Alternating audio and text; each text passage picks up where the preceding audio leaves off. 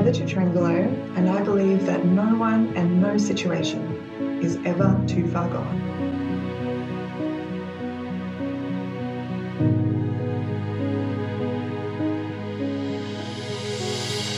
Hello, everyone. Welcome back to the second podcast in this series, Never Too Far Gone. I'm Heather Ciutrangelo. I'm so glad you are with me, uh, whether this is your first time or whether you've come back for a second round. Uh, what I thought I would do between now and 2024 is base these sessions on an introduction to what systemic renewal actually is. I'm only just getting to the point of beginning to launch this concept a methodology for rebuilding broken systems, which I call systemic renewal. And a lot of people have been saying to me, stop being so mysterious about it. You know, just tell us what it is. Just so, uh, with that introduction in mind, uh, what I want to do is today just introduce what systemic renewal is, introduce the basic flow of uh, four methods that it consists of, and start to illustrate with some examples uh, as you reflect on your own practice uh, how renewing systems that are broken works. Uh, so here we go. The title of this podcast is going to be Software Change Isn't Soft. And if there's one thing that I would really love for you to take home today, it's this message that changing the software as opposed to the hardware of an organization or a system, or for that matter, an individual, working on the mindsets, the goals, the collective beliefs, that we have about what's true, what's valuable, and what's worthy. That work isn't fluffy, it isn't lightweight, it isn't a waste of time. It's when it's done well, it is very practical. It is very linked to how we also lead change at the hardware level or at the kind of practical, physical, structural level of an organization or a system. And it's hard because it's gutsy and it takes courage. And it's not for the faint hearted. So, changing software isn't soft, it's sophisticated, it is measurable, it is uh, something that can be quantified and then achieved and demonstrated. It's very evidence based and it's very uh, evidence driven. So, a lot of uh, change management and systems change work that we tend to do uh, in formal, intentional, or unintentional ways is so often focused on the hardware of a system. You know, how do we apply levers for change around things like policy, communication flows, funding, infrastructure, staffing, all of those kind of obvious mechanisms. And even though we are living at a time right now where there's this increased attention that's starting to be given to the concept of changing mindsets and an acknowledgement that we can't change structure and not change mindsets. Even though that dialogue is kind of reaching our, our collective consciousness, uh, I don't know that we've really become excellent at it. And this work of changing the mindset or the paradigm that sits underneath the structures of the system this is my fascination. This is where I like to play. And really, what I have been working on for many years is methodologies that can be used and practiced uh, in tangible ways to assist that process to happen. So often, the work that we see happen around uh, changing mindsets or changing thinking, we experience to be very fluffy, very lightweight, very um, theoretical and not very practical, perhaps even very platitudinous. And I want to start by telling you why I think that is. So, um, there can be one of three reasons. The first reason uh, that I want to set out is simply that not every system change necessarily needs a mindset change. So, that's just important to kind of note up front. So, one of the first reasons why talking about mindset change might feel kind of airy fairy, if you like, uh, or even a bit pointless, is that in some situations, some of the challenges we face in life or some of the changes that we want to bring about organizationally, they don't really require a deep mindset change. So, a simple example I thought of before was when I first bought a rice cooker. And I, I realized that if I used this machine that cooked the rice for me, that I didn't have to keep stirring the rice while I was cooking the stir fry, and I didn't have to keep monitoring it to make sure it didn't become overcooked or gluggy or, or, or burn at the bottom of the pan, which was often my pattern. I discovered this amazing machine, which you can now buy for $12 uh, from a supermarket, which if you measure the water and the and the rice out in the right measurements and put it all together and switch it on, it just takes care of that for me and it cooks the rice for me to the perfect balance and I don't have to think about it or worry about it while I'm cooking a stir fry. So that was a system change that I introduced into the way that I cook and the facilities that I have in my kitchen that did not require any kind of mindset shift from me whatsoever. Um, all it was was introducing a new convenience, a new mechanism into the system that made the process easier, simpler, and saved me some time. So sometimes we can speed things up, make things more productive, make life easier or more comfortable by introducing technologies or systems that we don't need a deep mindset shift to change. So it's just important, I think, to note that up front that not everything needs this conversation. And to act like it does is already kind of a little discrediting to the process. So, changes that do require a, a shift in thinking or belief are the kind that I'm calling systemic renewal. Systemic renewal is a methodology for rebuilding broken systems. And there are two words in that sentence that I've just used that are essential to, I think, embracing the idea that mindsets matter and mindset change is hard work and hardware. so the first is broken, and the second is rebuild. To engage in systemic renewal is first to say the system is broken. The system that I'm working in, the system that I'm leading in, that I'm seeking change for is broken. And secondly, it can be rebuilt. And that's a value statement and it's a, a propositional statement. The system is broken and the system can be rebuilt. So, not all systems that could do with some change are broken either. What do I mean by broken? It's uh, very simple, there's nothing hugely sophisticated about this. Something is broken when it's not working anymore, when it's not working to achieve what it was originally created or designed to do. Or perhaps it never did work well in the first place. So let's take, for example, a broken marriage. A broken marriage happens when what a relationship was first created for, love, um, is establishing and building a home that would be a place of safety, of welcome, of love. If those fundamental goals are at the level of dysfunction, that they're not being achieved at all, we could describe that marriage as broken. Uh, marriages go through trials and tribulations marriages need a health check here and there. All marriages have struggles. But a broken marriage is one that really isn't fundamentally loving or safe anymore, or perhaps never was. So, systemic renewal is looking at a system that fundamentally isn't working in the way that it's meant to. Let's go for a macro level example. We could also say that our economy right now is broken.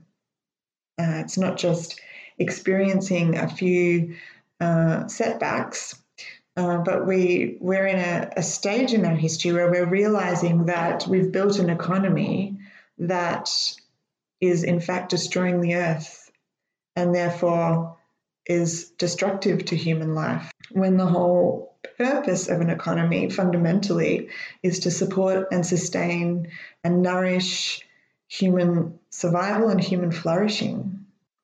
So we could say that our economy right now isn't just damaged, isn't just facing some challenges, isn't just evolving, but is broken. So, two reasons why talking about changing mindsets might seem fluffy and pointless.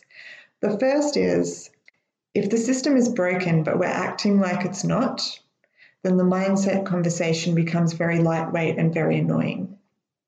The second reason is that if there isn't a fundamental confidence and belief and commitment to the rebuilding process, that broken systems can be not reversed, but rebuilt, reconstructed, and we can build a new story out of the old.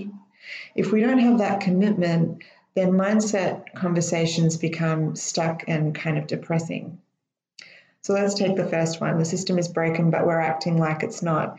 If dialogue and conversation around uh, changing mindsets becomes sort of sickeningly optimistic, it's hard to sink our teeth into. So sometimes there can be this kind of um, decorative, almost surface level band aid solution approach going on to things that we know are fundamentally more complex and more broken than that.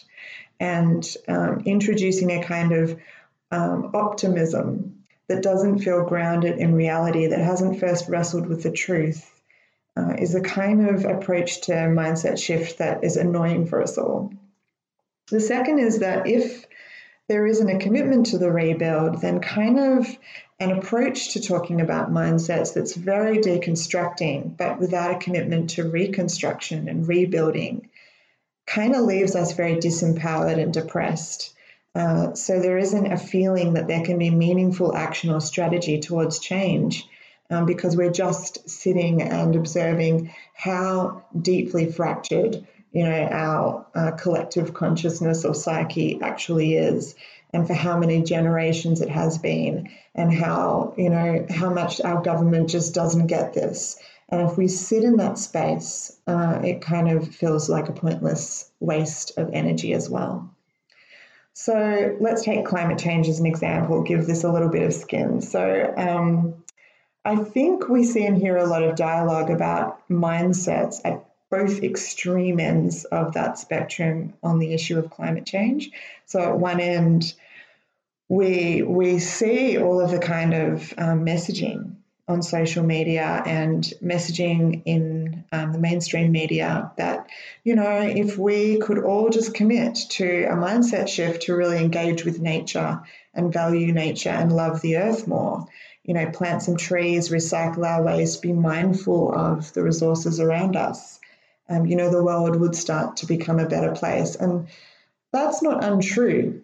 Um, well, I'm not sure if it's true, but it certainly isn't without merit. You know, there's there's value, there's beauty in in all of that that kind of discourse.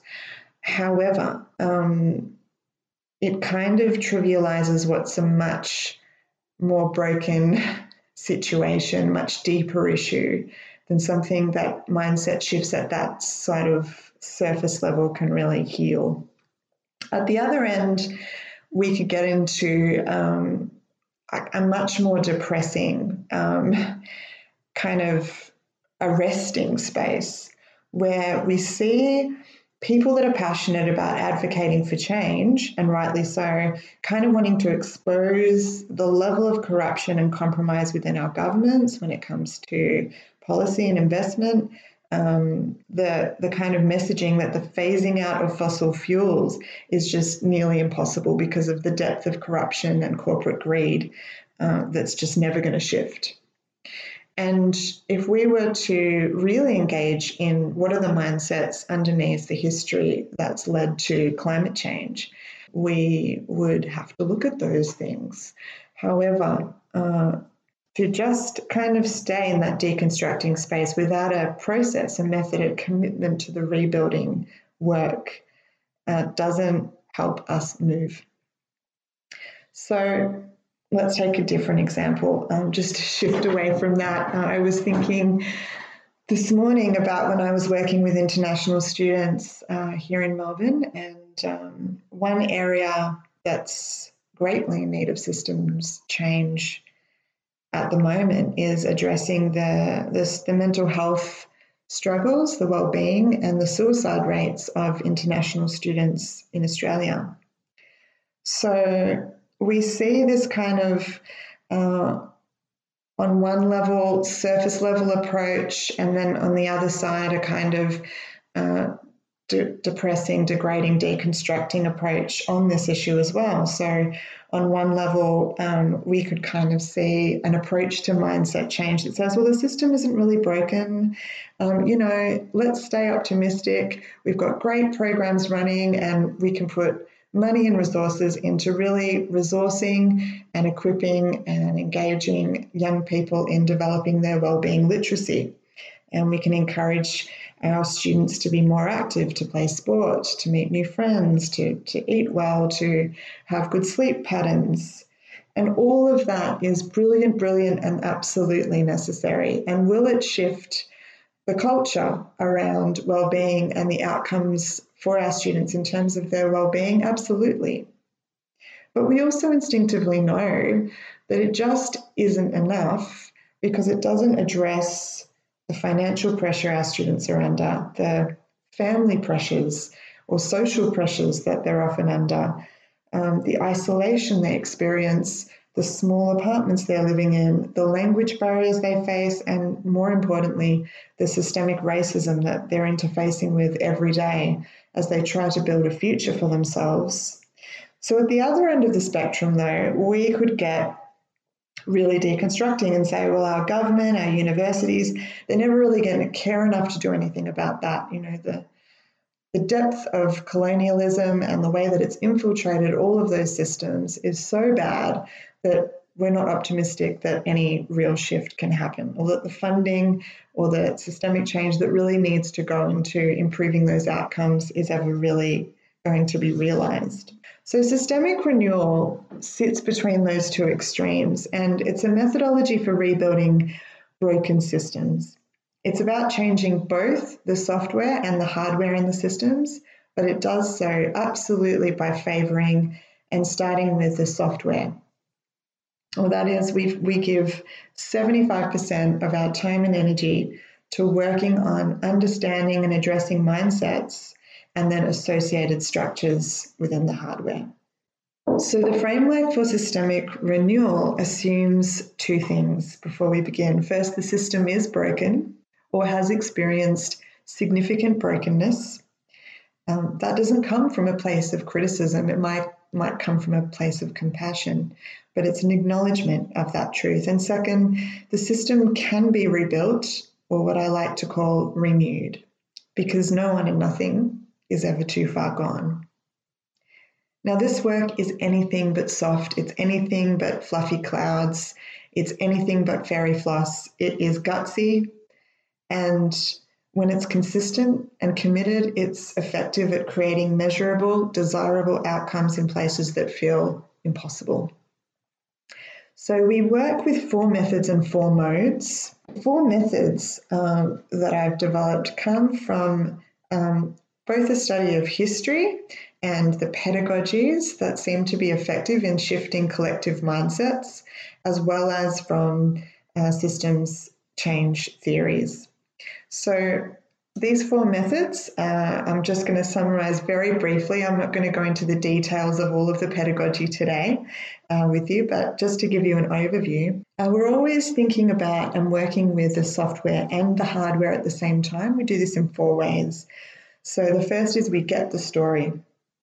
That means we use a range of research methods to really get close to what the actual narratives are that are informing the system and where they developed and how they developed historically. And we do this looking at the individual, organizational, and whole of system or sector experience simultaneously. So we want to make sure that we know the story rather than we're assuming it. And we know not only the facts of the story, but also how it's been interpreted and experienced by individuals. So we first get the story. Second, we what I'm going to call facilitate SAD. In other words, we help the system or the people in it to grieve. And we become kind of masters at being able to uh, name difficult truths in a way that is safe, compassionate, appropriate, uh, that has healthy boundaries, but that helps people express and move through the grief associated with change um, without just leaving individuals in the system to do that work themselves if they do, if they even have the resources. So we get the story, we facilitate SAD, but we don't stop there. There's another two steps. So, number three is we design the medicine. In other words, we want to design a new narrative, or a renewed narrative that is very strategically targeted at exactly the most problematic narrative within the system and that will counteract and shift it in a very strategic way. And then the fourth part, which is where we start to get into the hardware a little bit more intentionally, is we look at how we inject that medicine into all of the right places within the system. We could call this um, leverage points or levers for change. I like to think of it as platforms, but it's about uh, strategically finding how and where and when we can start to inject a renewed narrative into the system in both symbolic and technical and practical ways. So, just to illustrate this a little bit more, Donella Meadows, who of course is one of the most well known um, foundational thinkers of um, not systems thinking as a whole, but systems change theory. Uh, she identified 12 leverage points for change. And uh, you can read about that in her paper, which was called Leverage Points Places to Intervene in a System, which was published in 1999. So Donella Meadows identifies these 12 leverage points for change. And I kind of like to group them and think of them in terms of three areas. First, the roots of the system. Second, the kind of tree trunk or branches of the system, if we were to think of it like a tree. And third, the fruit or leaves uh, that are produced by this tree. So at the base of the system, we have the roots, which is the mindset of the system. And Donella Meadows calls these the transcending paradigms, the mindsets, and the goals of the system. Then as we move up, we see that there's a structure to this system that is born out of the roots. And the structure is uh, represented by the branches, which we could think of as being the relational and organizational structures that are in place. Uh, that give this system framework. So uh, Donella Meadows identifies these as uh, leverage points the power to add, evolve, and self organize, the rules and policies within the system, the information flows, positive feedback groups, negative feedback groups, and flexibility within the system for change. And thirdly, the actual fruit. What does this system produce? And is it producing it in abundance or in scarcity?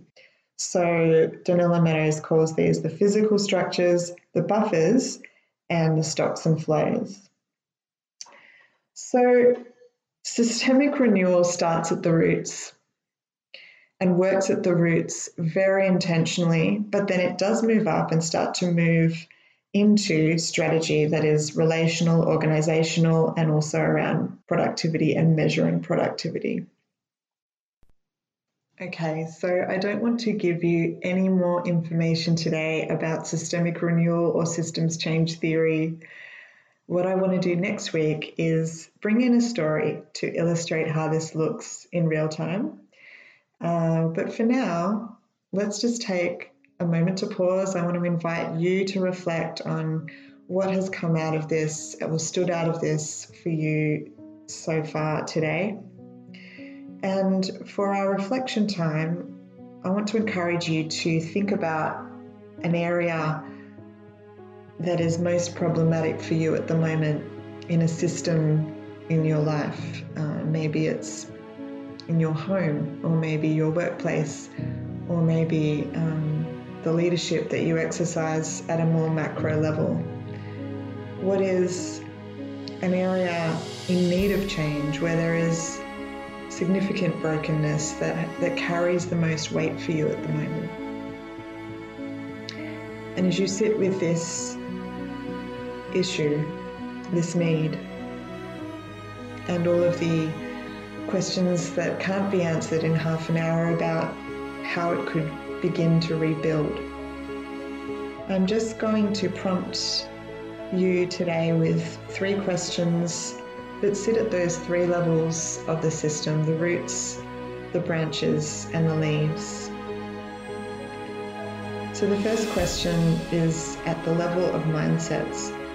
What platforms are available to you right now to name this problem and its associated mindsets?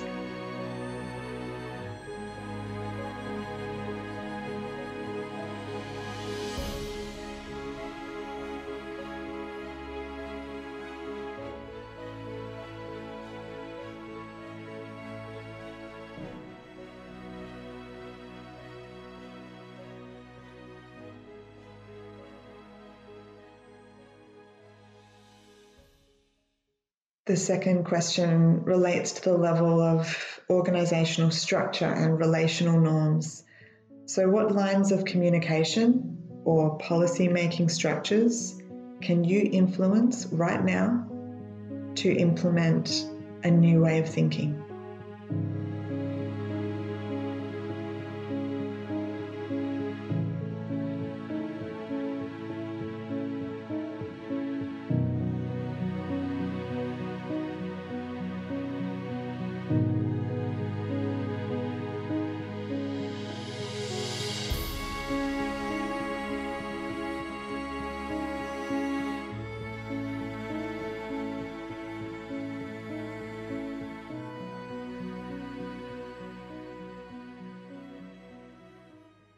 And the third and last question for today What small adaptation could be made right now to change the way success is measured in terms of stocks and flows in your system?